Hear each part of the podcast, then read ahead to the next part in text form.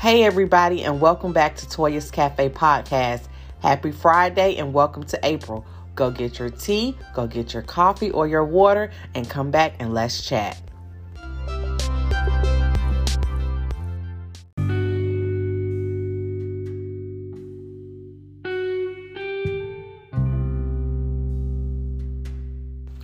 Welcome back. I hope you got your drink of choice as we sit back and just going to have a chat on this April 1st of 2022.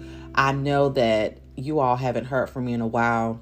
So much has been going on since the last time we've talked. If you follow me on social media, um, you may know a little. Um, so we just want to start off and just say again, welcome to April 2022, guys. Can you all believe that we are already in April? Um, and life is great. Even though so much happened to me from January until March, I have to say that I'm blessed and life is great. Um, so let's just dive into things. And also, don't forget to go check out Toya's Cafe on um, YouTube, also Facebook and Instagram. There will be an actual video posted to our Facebook on our YouTube channel. So there may be some different things said there than I give you here. But just check us out, follow us, and continue to support the channel. And thank you. Um, so what's going on with Latoya? Where have I been? What's next for me?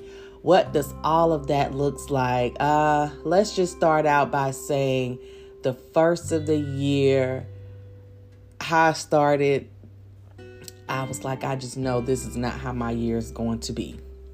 Um, I started out sick on New Year's Day. I tested positive for COVID 19, and that's where everything starts. Um, so, New Year's Eve, um, I didn't feel well, but I said, you know, I'm just going to enjoy my evening. Um, the weather was changing, so, you know, I was like, maybe, you know, my body just going through the changes. So I said, I'm not going to take a test. I felt fine, just a little cold and a little tired. So maybe around about mid uh, that Wednesday or Thursday, January 4th, 3rd or 4th, around that time, I woke up and I could not smell. Then as the day progressed on, I could not taste. I said, you know, let me go take a test. So I took a test was waiting on my results that Friday. I still wasn't feeling my best and I had not received my results back. So by Friday night, um, I remember sleep and I got an email and I was so out of it that I thought I read non detected. I was like, okay, so maybe it's just, you know, my body really going through changes. So Saturday morning, I said, I'm gonna get up and go run some errands. And I got a phone call that said, Hey, Miss Taylor, um, we know you may not want to hear this, but you have tested positive for COVID 19. My heart dropped. And I said, Well, wait. I got an email that said non detected. So I said, Let me go back and check this email. And when I went back to check the email, it said it. I was positive. So, you know, he said because I was fully vaccinated, I didn't really have like major symptoms. Just I could not taste, I could not smell. I felt a little stuffy. He was like, you know, I think it was either five or seven days. Like just stay, you know, self quarantine. If you find yourself not being able to breathe, you need to get to the ER. Fine. So I work from home anyway. I did need to take off. I just stayed quarantined in my room. Jay took good care of me, made sure that I had everything I needed. And, you know, I got better. So, um, even though they told me I only had to be quarantined for five to seven days, um, I didn't want to play with it. I didn't want to get um, Jay to get it, and thank God he never got it. So for two weeks, I was in my room. Let's fast forward to that Friday. I think it was January the 14th, January the 15th. Um, that so it had been like a full two weeks. Actually, it was January 14th. I was at home doing an assessment for a test. I'm excuse me for a job and I got a phone call from my pops. It it was different. And um, he had let me know that my niece was murdered. Um, and so much other things was going on and I couldn't put two two together. So he was like, I'm gonna call you back. And I'm trying to process this. And we all know social media is not the best place to find out that you've lost a loved one. People start putting two, you know, two and three together, pieces of the pie. And I started getting more information. And then I probably talked back to my dad maybe like an hour or two later. And he gave me some more details. Um, my niece was murdered, her best friend was murdered, and my other niece was shot. And the thing about it, all the kids was there. My niece's kids, her best friend kids, my other niece's son was there. And I'm like, well, how are the kids? And thank God the kids was not touched. Um, that was a lot. Um, as I stated in my video, I'm the aunt that has no kids. So my nieces and nephews are my world from my grown nieces and nephews to my baby nieces and nephews, their kids. I love them all. And this one had a very special place in my heart. And I said, God, I don't understand the magnitude of how everything went. I, I just, I couldn't understand that. It was very tragic. So I'm processing that. I wanted to get home to Augusta, just coming out from quarantine. My dad said no. That particular weekend we were supposed to get bad weather. My dad said, No, we, you know, I don't want you to get stuck in this weather. So just stay home. And once we find out all the arrangements, I'll let you know. Because of what happened to my niece, it took them about two weeks. Her funeral was on January 31st. I went home that Friday before. And that's when reality set in. Um, I don't do well with grief, as you all know. Well, let me let me recant that statement. Grief is hard for me, and I process a little different because I'm a very strong person, and I want to be strong for everybody. Uh, so I didn't want to go there and be sad. So I was like, I can't go and view her body. That's not what I wanted to do. I wanted to get to my sister and just hug her. I wanted to see my nieces and nephews, but I know it was just so many people and I just wanted to see my sister one on one. So I just stayed at my parents' house processing it, and then that Monday, it was time. Uh, even at the services, I, I just didn't want to go to that casket and look at my niece. And seeing my sister and how broken and hurt she was, and to hear a mom, a mom crying for their child was a lot. When the funeral was over with, I knew I, with the funeral services, I said I cannot go to the cemetery. That's not what I'm ready for.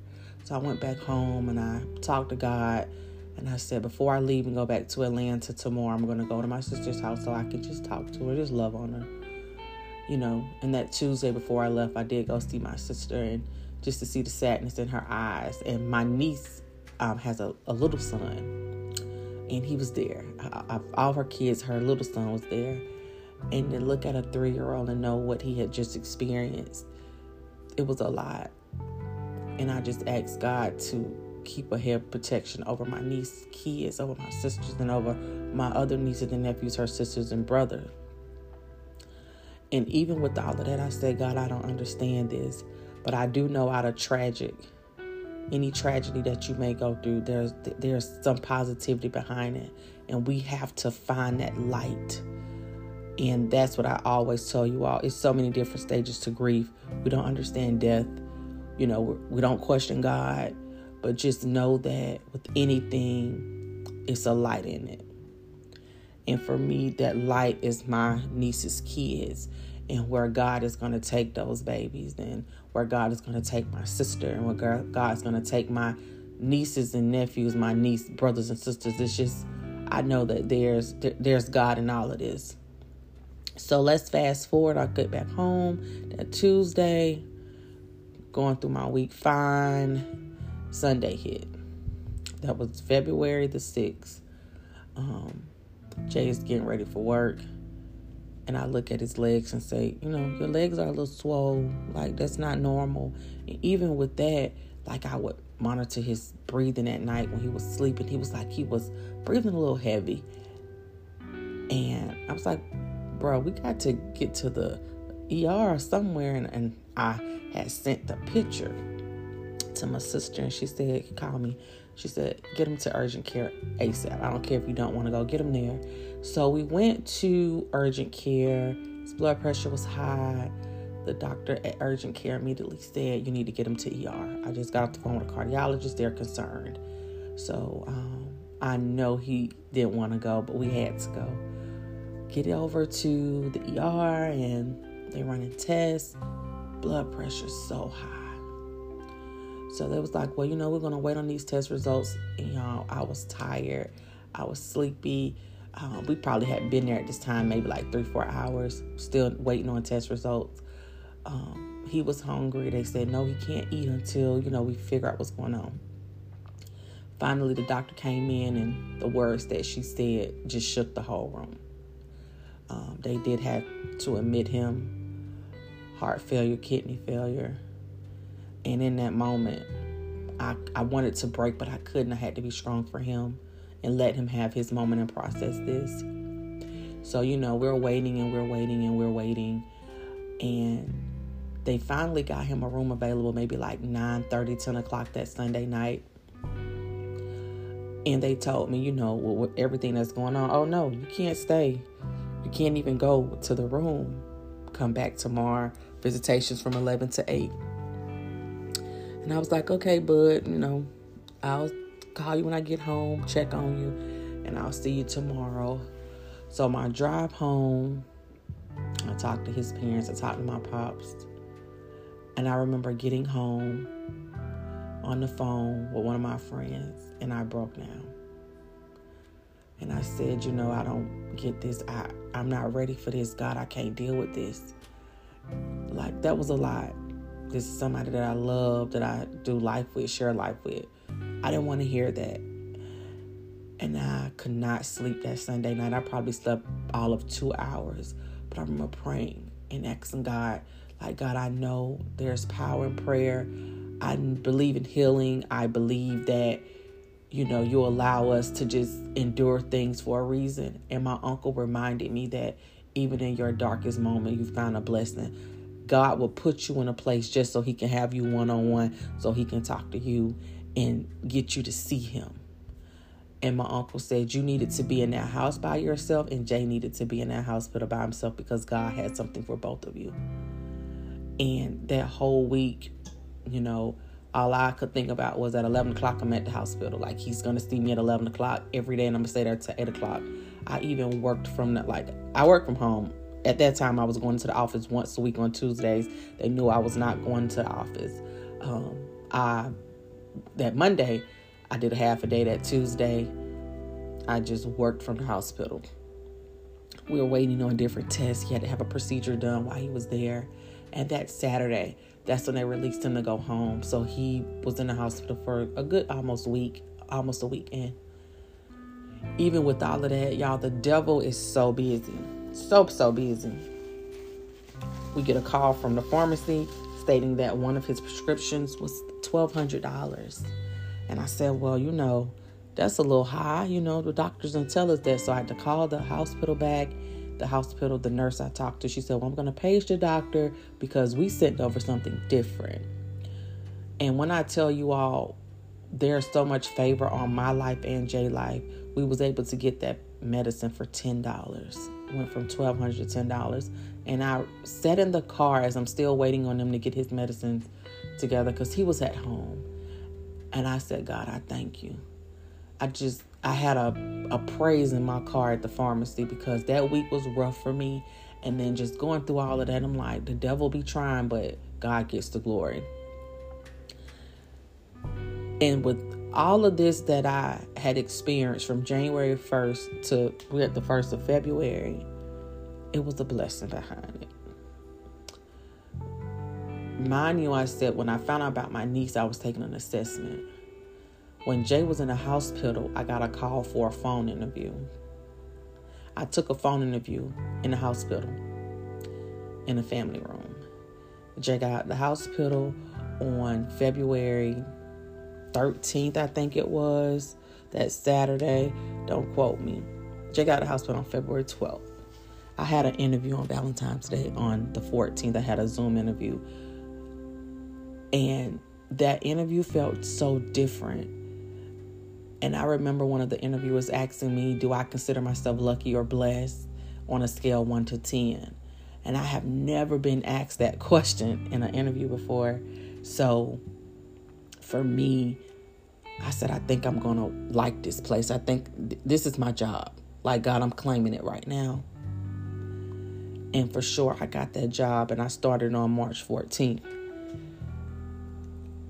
Life is great. Things change. My salary increased. And I just feel like I'm at a place of peace. Is everything perfect? Absolutely not. I still have my own health concerns. Um, Jay is getting better. Jay went to the heart doctor. They didn't see any heart failure. That's favor, y'all. Like, even when things look bad, trust the process. You know, I have endured so much in my life. And if you've been following me, you heard my story, you heard my testimony. And I knew that I have not gotten this far for God to leave me. Mm-mm, I wasn't giving up. So I took a break off from doing podcasts, doing videos, doing my cafe talks on Sundays because life had hit me hard. But I knew like people look to me for this. People need my inspiration. People love my story. And I said, it's time for me to get back out there. Like, whatever life hands me, I'm going to deal with it. But it's time for me to inspire my people, let them know what's going on with me. So, as of April 1st, where am I at? Spiritually, I feel like I'm, I'm stronger. Mentally, I'm stronger. Emotionally, I'm stronger. And I know that there's so much more for me. And I'm so grateful and I'm so blessed. And I always want you all to remember that there are some of us out here that have to endure so much in life and we don't understand why. But let me tell you, we're the special ones, we're the chosen ones. God knew that we can withstand the test of times. We can we can deal with all of this. So don't give up on yourself. Don't feel like you've been cursed. Don't feel like your life is worthless. For everything that you're going through, there's a reason, there's a purpose. And find your purpose. Find your why. Find your greater. Unfortunately, life wasn't supposed to be easy for some of us. We was dealt a deck of cards and it's all about how you're going to play it. But don't give up. Follow your dreams, follow your heart, and just stay true to yourself. So what's next for me is just growth within my life, within within my spiritual walk, within everything, my relationships, you know, just growth, just being a better version of myself, still helping people, still motivating people, working with young people, and living my life I took a vacation, a little small weekend vacation with my best friend in February. Um, we went to our favorite place, which is Miami, of course. And I remember telling her, like, this is what I needed. And she was like, T, this is what I needed.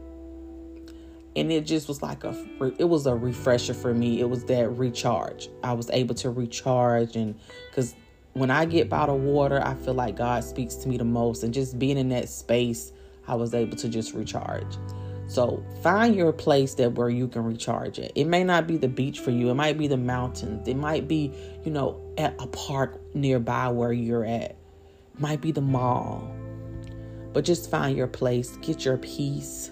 I know things are not as easy as, you know, as we say them, but go find your peace.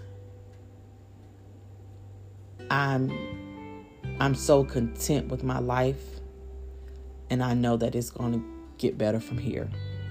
So, what I will leave you all with um, t- today on April 1st is this trust the process, don't give up, find your peace, find your passion, find your why, and continue to walk into the best version of yourself.